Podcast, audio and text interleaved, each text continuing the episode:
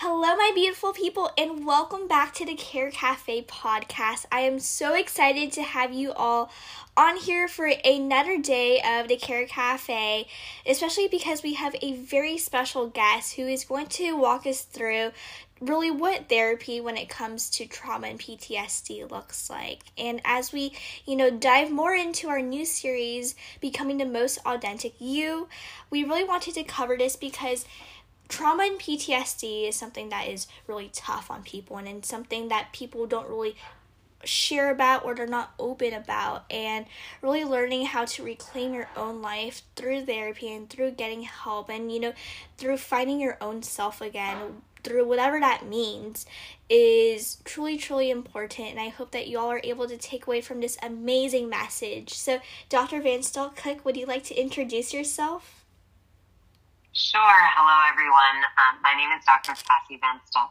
I'm a clinical psychologist, um, and I have a specialization in treatment uh, for PTSD and other trauma-related disorders. Um, I'm currently a postdoc at Stanford University, and I work with Dr. Debra Kaysen, who's one of the premier experts on PTSD and trauma. Um, so it's an absolute pleasure to be talking to you today, Kristen, and I'm looking forward to getting into it.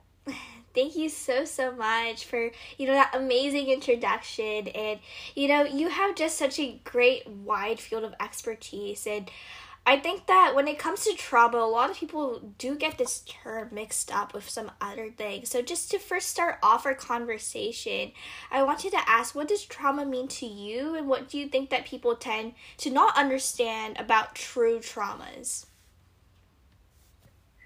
It's a great question. So I think uh, where I would start is with uh, just a recognition that the term trauma, as it's used in the field of psychology and in the field of therapy and counseling, is quite different than the term as it's used in an everyday way. You may mm-hmm. um, have spent time with friends who were chatting and something kind of awkward or scary happened and they're like, oh my God, I was traumatized by that. I, I think we've all had that experience at some point of somebody using that term in that way. And that's the more colloquial way to use it. Mm-hmm. Um, however, in my, my field, the term trauma is pretty specific and our definition is more strict. And I'll get into the reasons why in a second. Um, a trauma is defined in my field as exposure to actual or threatened death, serious injury, or sexual violence. Um, and even within the more narrow scope of death and serious injury, traumas tend to be shocking, horrific, extreme, and unexpected events. So a common um, uh, easy way to differentiate trauma from something else is, let's say, a loved one dies unexpectedly in a car crash. That's a trauma. Mm-hmm. A loved one who is elderly dying after a long illness that was expected is not a trauma. Um, it is extremely stressful. It can be very distressing for the person who's experiencing it. But we do make those differentiations. And the reason we do that is because PTSD, which is a common reaction to exposure to trauma, is more likely to come from a shocking or severe capital T trauma right. than, let's say, a severe stressor or a lowercase t trauma. Some of these uh, events that we can plan for or expect or organize our bodies and our minds around. Mm, I see. So, just as a follow up question, I know you were talking about how we're able to differentiate different traumas or, um, you know, little t stressors from big T traumas through the severity of it and the characteristics of it. Do you think that also ties into maybe how therapy, when it comes to people dealing with these stressors and then people dealing with these big T traumas, also plays out? And how is therapy different um, if people go to therapy for either of those two things? Yes. So because the symptoms of stress and the symptoms of post traumatic stress are different, mm-hmm. the treatments are different. And so mm-hmm. part of the reason why we're so strict in differentiating is because treatments and other treatments better address symptoms like depression, anxiety, or other types of disorders more effectively than a PTSD treatment would. Mm-hmm. I see. Wow, that's very interesting to really take a look into. So, um, when it comes to those treatments and therapy, what are the types of therapy involved, and is there a certain criteria for a person with PTSD where therapy um, or some sort of therapy is most recommended for them? So there are many different types of therapy, and the two in which I'm an expert are cognitive processing therapy and prolonged exposure. But um, in one's day to day life, one might come across many, many, many different types of therapy. Mm, the reason why we focus on CPT, cognitive processing therapy, and PE, prolonged exposure, are because those are the two gold standard best treatments across many, many, many years of study mm-hmm. and across many different research protocols.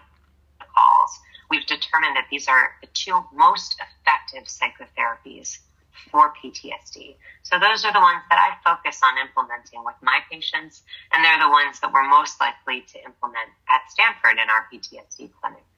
Oh, wow. Very interesting. So, I was also wondering when someone goes into therapy, it is a process um, especially you know when you decide like i do want to be um, in therapy. I do want to get like professional help when it comes to someone's trauma or ptsd and then they have to choose between those two therapies what do you think makes a difference um, once they enter that process between a short-term recovery and then following a relapse after that therapy versus long-term recovery from ptsd and then finally truly healing and um, what are some things or patterns that you may see when it comes to that differentiation? That is a really interesting question. So, what I might start by saying is that we should pump the brakes and think quickly together about what relapse is. Mm, I see. So uh-huh. uh, we use the term relapse, right? Uh, and that term comes from the substance use field. You've heard of relapsing on alcohol, mm-hmm. for example. Yeah. And we do use that term as it relates to other disorders too. You can have a major depressive relapse. You can have a relapse of anxiety. And you can also have a relapse of PTSD. But much like a relapse to substance use is a normal part of recovery. Relapses in symptoms of PTSD also can be a normal part of recovery. Mm. So what I want to make sure is that we're not saying relapse necessarily means you're not recovering from PTSD because it can be a part of recovery. And I'll explain what that trajectory looks like in a minute. On the other side is this question of long-term recovery, right? So one thing that I think, Kristen, you and I talked about the last time we connected yeah. is the fact that PTSD is experienced by a very small minority of people who are exposed to trauma. Mm-hmm. Definitely. So, actually, the vast majority of people who experience a trauma, let's say a car crash or some sort of life threatening accident or injury, have maybe uh, an uncomfortable few weeks or even a month mm-hmm. of nightmares or even flashbacks and difficulty sleeping. Right. But they get better all by themselves without treatment. Mm-hmm. Right. So natural recovery after trauma is actually the norm. PTSD is a disorder of non-recovery from trauma. So in general, anybody who meets criteria for PTSD, let's say that they go into a therapy office they say, I'm having these symptoms. So they get an assessment to figure out what diagnosis best fits them and what treatment best fits them. And they come out with a diagnosis of PTSD. Mm-hmm. They have a disorder of non recovery, right? So anybody who has PTSD is in this non recovery bracket. Yeah. But it's a very fixable problem. Mm-hmm. Now, once you've done treatment, probably treatment, especially an effective evidence based treatment, will bring your symptoms down. So you'll be feeling better, right? Mm-hmm. And you'll have coping tools and skills for moving forward in your life. However, there will probably be triggers and other stressors yeah. in your life as you get older, as you move on with your life, that might bring some symptoms back. And so we talk about relapse as a more normal part of recovery, mm-hmm. something to prepare for, something that you might want to have flags in your mind to watch out for as right. they come up so that you know, just like, let's say you were taking a daily vitamin, right? And you stopped taking it and after, and you were feeling pretty good, but after a while you started to notice the effects of not taking it. It would be an indicator to up your dose again, mm-hmm. right? So go back to taking that vitamin. It's the same way with psychotherapy. So maybe you're, you're using the skills, you're doing great, you're feeling good so you stop using the skills, you move on for a while, you feel fine. A trigger happens, a severe stressor in your life happens, your symptoms come back. You got to up your dose. You got to return to the coping strategies and the skills you used in therapy, just like you would with anything else. Yeah, I find that so interesting and thank you so much for sharing that because I think that's great advice to like stay consistent with, you know, the things that you have learned because I remember we also talked about you know, once you have those skills, you have them for the rest of your life. It's like an investment, and you know, they would always be like with you, and you know, you don't have to go back and try to get them because skills are something you have um, eternally, which you know is super, super important to take note of. So, thank you so, so much for sharing that because you know, I feel like a lot of people in those situations when they re experience um, a situation or have a trigger, they you know try to avoid it. And i think that also ties into like our common culture right now of trigger warnings telling people to avoid things um, instead of approach them. So yes thank you so so much for sharing that. I was also wondering so when someone were to enter, you know, therapy, what may these sessions look like and how are professionals are um, able to like allow their patients to get better and fully recover as we talked about um, with consistently trying out those um, and practicing those coping mechanisms while respecting their patient's boundaries? Mm-hmm. Yeah, it's a great question. So, the very beginning of therapy, especially when you're doing a proper evidence based therapy, is actually a little dry and boring. The way that we start off is by going through a consenting process, making sure people understand the limits of confidentiality, mm-hmm. all of the kind of boring, paperworky, privacy oriented things. And then we engage in a period of assessment. And in that period of assessment, we're really trying to figure out what is the patient's history, what is bringing them in? What have they tried to cope with their problems before? What's worked and what hasn't? All of those moving pieces. And then we engage in what's called a semi-structured interview. And in the semi-structured interview, we conduct all sorts of assessment to figure out if there is a diagnosis at play of a psychological problem and what would be the best psychological treatment for that problem. Mm-hmm. So the symptoms of PTSD include symptoms like intrusive memories, flashbacks, avoidance, low mood, kind of uncomfortable emotions of fear or shame or shock, um, hypervigilance, maybe lashing out and anger. So as you can maybe hear, some of these symptoms are very specific to PTSD. A flashback I think if I say the term flashback, probably all of your listeners would think, yep, PTSD, I know what that's about, right?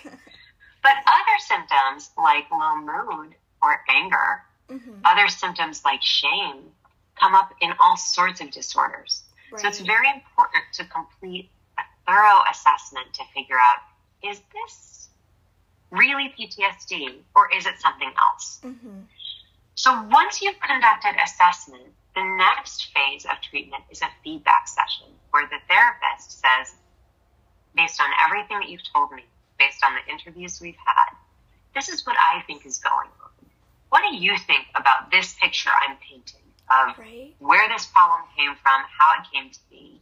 Make any corrections or adjustments to this idea I've developed of what's going on.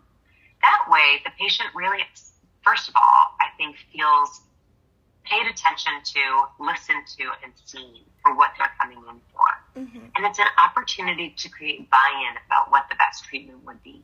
Yes, definitely. Once you've done, yeah, and then once you've done that feedback session, you pick a treatment together. Now, for both prolonged exposure and cognitive processing therapy, I would say that the sessions are somewhat graded in nature. So they start with uh, what we call psychoeducation. which is an orientation to what the goals and structure and expectations of the treatment are. Again, it's important to get consent that these treatments, uh, first and foremost, they involve experiencing discomfort in sessions. So you have mm-hmm. to make mm-hmm. sure that people understand that. They involve doing homework outside of session. Both uh, of these therapies include daily homework outside of session, with yeah. the idea being that you need to practice these skills. If you come in once a week and you talk about them, that's very nice, but you're not going to see the kind of progress or change you would get from really implementing the skills every single day, week mm-hmm. after week after week. Yeah. So then the sessions involve in the uh, in the context of cognitive processing therapy, a true and deep examination of the stories the patient is telling themselves about the traumas, why the trauma happened, and what role they think they played in it. And the goal of cognitive processing ter- therapy is to disentangle that. Mm-hmm. Yeah. On the prolonged exposure side, the therapy consists of re exposing the person in therapy to the memories of the trauma that they have that create a lot of distress. Mm-hmm. And so those exposures you can think of more like a fear factor paradigm, where you're facing the boogeyman of this memory over and over and over again mm-hmm. until you become habituated to it, until you get bored. And so that includes work both inside and outside of sessions in both cases.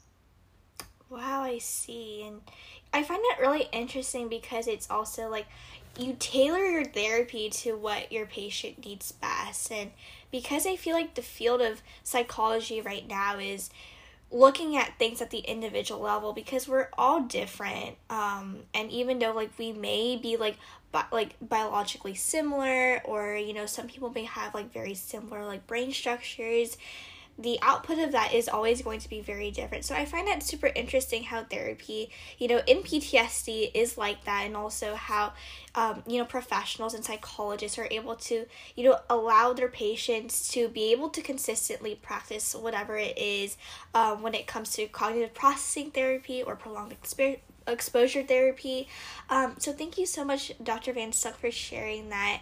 Um, I also had a follow up question in regards to, um, you know, having those types of therapies. I know that, um, let's say that someone has like an extreme trauma when it comes to like snakes, um, and you know they were to like enter prolonged exposure therapy because, um, you know that is the therapy they choose to or may seem most fit for them um, what does that therapy like step by step look like when it comes to exposure? And how do you um, also like allow the patient to like slowly get more um, into the therapy and not be like afraid by like you know bringing them a snake all of a sudden um, and giving them like the hard like thing first off? Um, so how does that therapy specifically look like um, just to make the patient feel comfortable also it's a great question. And the example of snakes is an interesting and useful one for one particular reason, which is that a fear of snakes, actually going back to that idea of proper assessment, mm-hmm. is more likely to result in a diagnosis of a specific phobia oh, of wow. snakes than it uh-huh. of PTSD.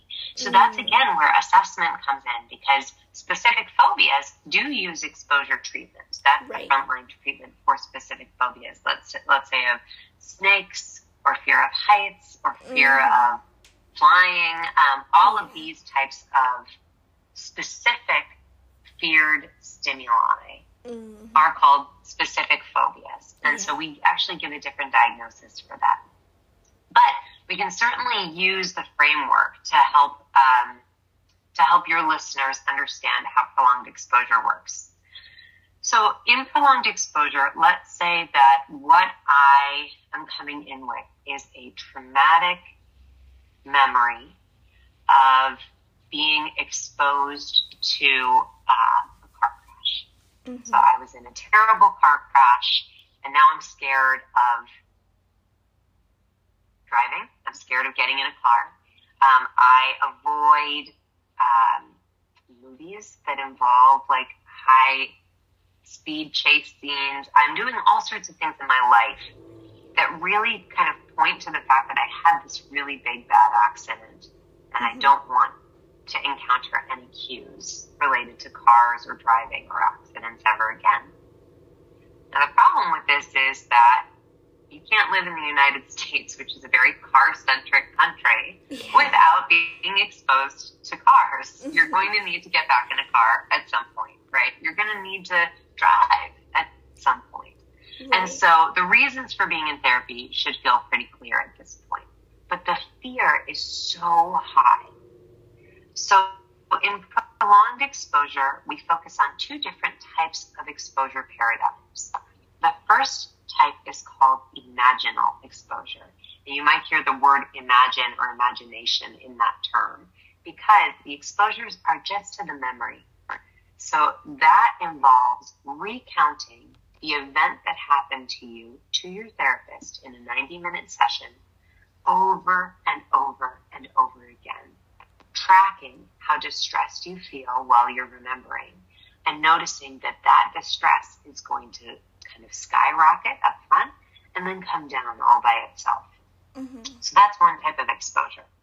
Then the other type of exposure is called in vivo exposure, and that's more like the snake exposure you were talking about, where you throw a snake in somebody's face, right? Yeah. So the in vivo exposure is the exposure to the real life scenario, the real thing that is such a cue for the distress, the real tangible trigger, mm-hmm. whether that's sitting in a in a car um, while it's not running, then turning the car on, right, in your next exposure, then maybe driving in a parking lot in your next exposure.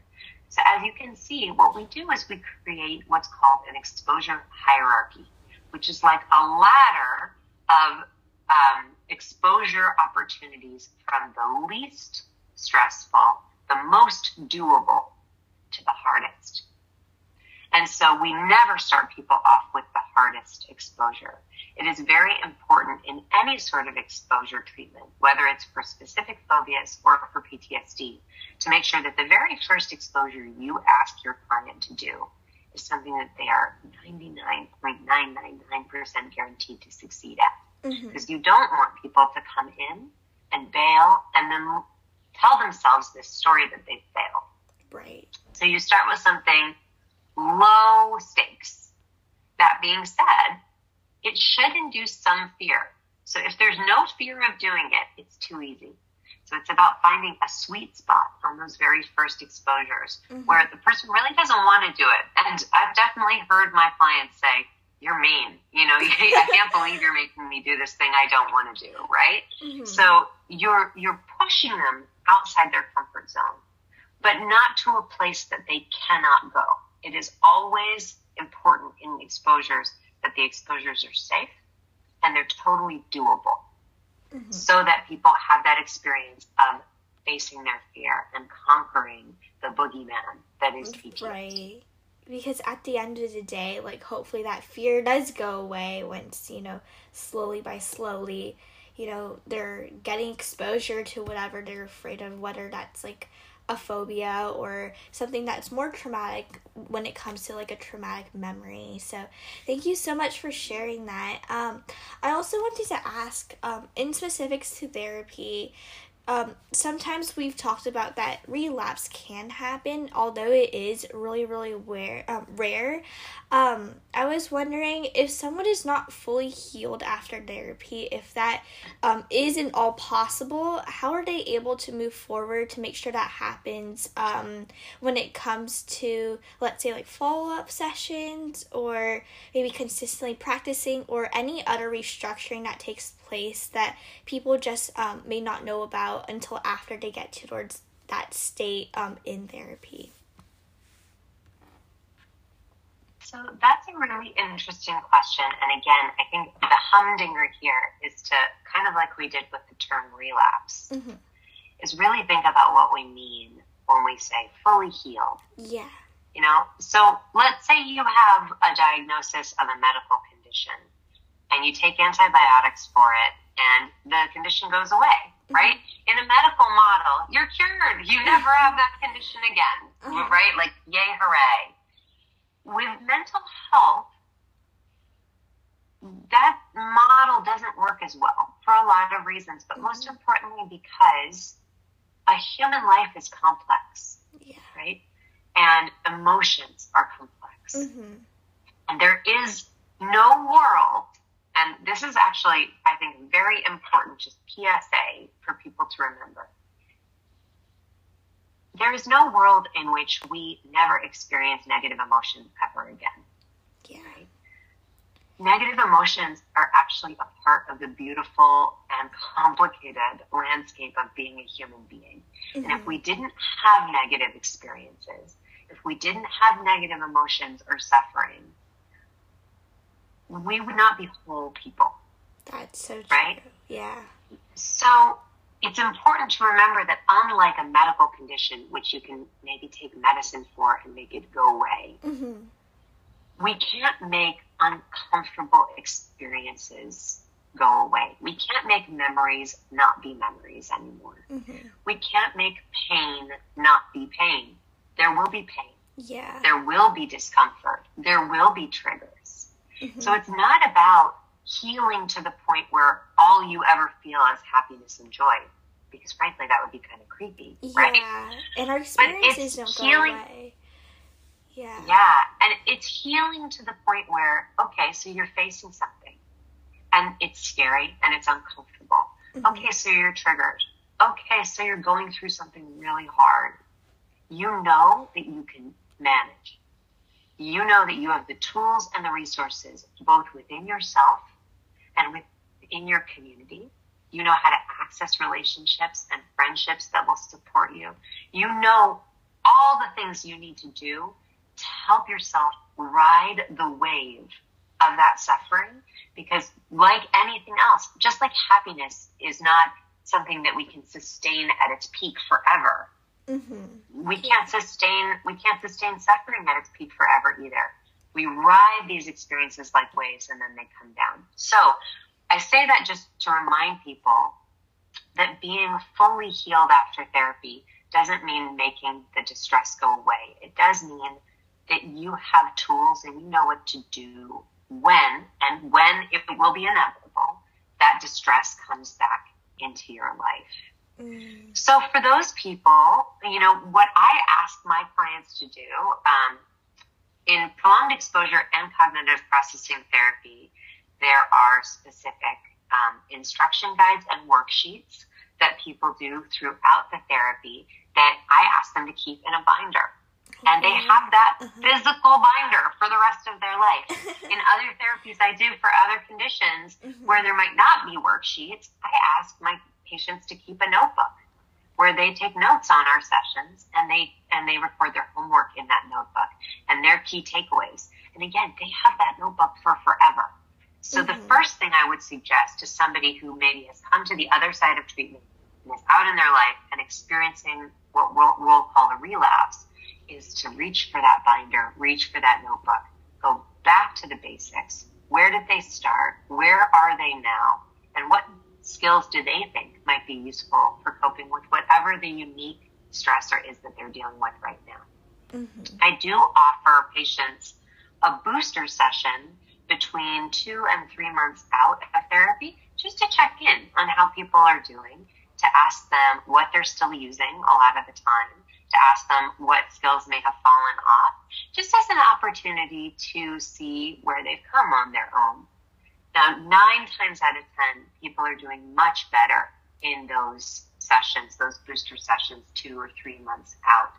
But if they're having problems, we can always do a quick reassessment and figure out what's going on and if maybe some other thing might be indicated for them. So one common thing that happens is that once you treat one disorder, it creates the space for you to realize that you're you've been also dealing with something else, right? Yeah, and like so, you know, let's say I, I've had a lot of clients, for instance, who say, okay, my PTSD is in much better shape, but my sleep isn't good. So I might refer them to a sleep clinic. Or, Mhm. yes, my PTSD is better, but I am still experiencing periods of depression. So I might refer them to a depression treatment, right? So those are options if people are still not feeling well afterwards. Um, but in general, you know, one of the things I love about CPT and prolonged exposure is the piece you already talked about, which is you get these skills in a three month period of working with a therapist. You have them forever. You will never be without them. No amount of um, insurance, you know, not having insurance or not having enough money to pay for this or that or the other thing can ever take away your skills. And that to me is a real superpower of these treatments. Yes, I definitely agree with that. And, you know, I loved what you said because it is possible for triggers to come back and remind people of their traumas again. And, you know, your memories can never disappear. They're always going to be a part of, you know, who you are. But at the end of the day, self reflecting and, you know, realizing like these are the things that you do have in your coping toolkit um, are things that will allow you to build your resilience, you know, and face those situations head on. So, thank you so, so much for giving all of that amazing advice and sharing all of that all of those beautiful words, Dr. van Stolk-Cooke. Um, I really loved it and loved hearing it because, you know, it is so true that that is the case. And, um, you know, that is why I think that therapy is such a beautiful thing. Um, and before we finalize with our last question, I wanted to, you know, do a leeway into that by asking, in your opinion, why do you believe in PTSD therapy and why should someone seek out professional help if they need it? Oh my gosh, such a great question. So, I, I think that one of the biggest problems that comes up for people when they have PTSD um, is what they then tell themselves about what it means about themselves or other people or the world that this happened to them. Mm-hmm. Right? Yeah. So a person goes through a trauma and all of a sudden the world doesn't seem like such a safe place. All of a sudden people don't seem as trustworthy. And maybe they themselves feel in some way damaged or scarred. And that idea that I am permanently damaged because I went through something bad is the is the lie that PTSD tells to the brain. This is the biggest hoax that PTSD teaches the human mind. It is that because I've been through something terrible, I can never recover. And what I love about these treatments is that they are the antidote to that lie. They really help people see that they are resilient, that they can shift their symptoms themselves with hard work, and that they can come out to the other side and not only might they not have post traumatic stress, they might find themselves stronger and, and more resilient. They might experience growth having been through that hard or adverse life experience. So these treatments, what they do is they combat that myth that because a person has encountered trauma, they are permanently damaged. It is not true. And these treatments do a really great job of showing people proof in their own lives. Definitely. Thank you so much for sharing that. And I definitely agree because it's all that structuring within someone's thought process that ultimately allows them to feel that way. And at the end of the day, if they're able to, you know, find someone to allow them to not be in that scenario um, or not like have that scenario in that mind in their minds it can really make a big difference um, you know, in their own lives because someone's mindset is really important and really everything. So, you know, thank you so, so much for that. And that was so meaningful. So, to all of my listeners on here today, if you ever feel like that is something for you, um, definitely you have learned what therapy looks like um, when it comes to trauma and PTSD and um, you know definitely there is a way for you to seem fit or just therapy in general i think is something that is really powerful. It doesn't have to be for trauma but just in general you get these amazing skills and tools and you know they're going to be with you and allow you to be more resilient in your everyday life that you are someone who is really, really passionate about therapy and also have a large expertise when it comes to PTSD, trauma, but also some other fields um, in psychology that really do apply to a lot of people today. So, I wanted to ask what are your favorite resources for people struggling with PTSD or healing from trauma or from anything in general and where whether it's like books or podcasts or different types of therapy that you really believe in and support and what are those reasons for why mm-hmm. Well, I think that one of the best resources out there, and I'll do a little plug for my mentor, Dr. Kaysen, is the This American Life podcast episode called 10 Sessions, which actually is an episode that covers Dr. Kaysen conducting cognitive processing therapy with a journalist who experienced sexual assault trauma in 10 sessions conducted over 10 days, oh, wow. 10 consecutive days.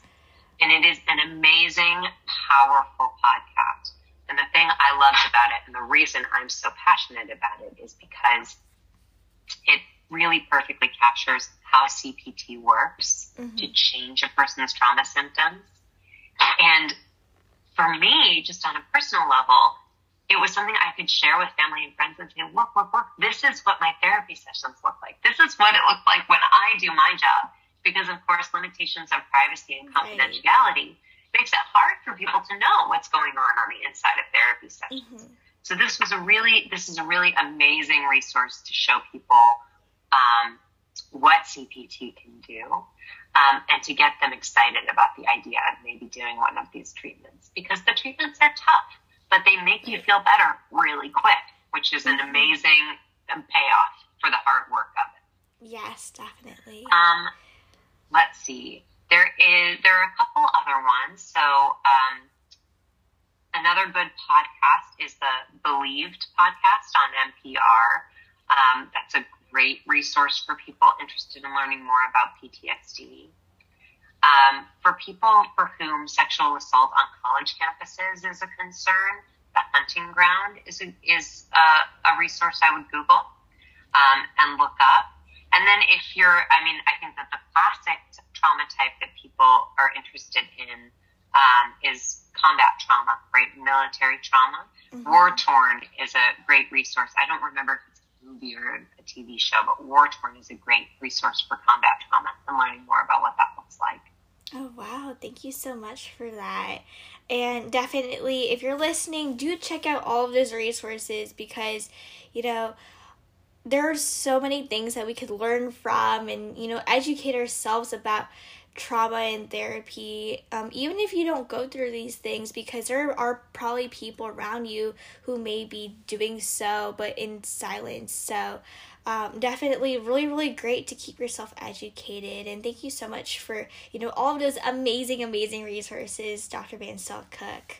Um, and then finally i wanted to ask um so you have like so many so many great things out there and have done so much good work. I wanted to ask where can my listeners find you to continue to consume all of your goodness and all of your information and just simply learn more about you? So the first place that I would ask people to go is to my Google Scholar page. If you look up my name on Google Scholar, you'll find all of my published works. Um, these are mostly um, evidence based empirical articles on topics related to trauma. Mm-hmm. Um, so that would be one place to go. And also, my profile on Stanford is available along with contact information for me there. Um, and your listeners can feel free to reach out with questions. Thank you so much for today, Dr. van Stolk-Cooke. Um, it was an amazing time and um, talking with you. We had the best conversation ever that you know I've had because I learned so much about therapy that you know I didn't really know about because there is like that door when it's like when you're in therapy whether like when you're outside of it and having that inside look is something that's so amazing and you know I love how you know we're able to get that great insight. So thank you so much for sharing that and for today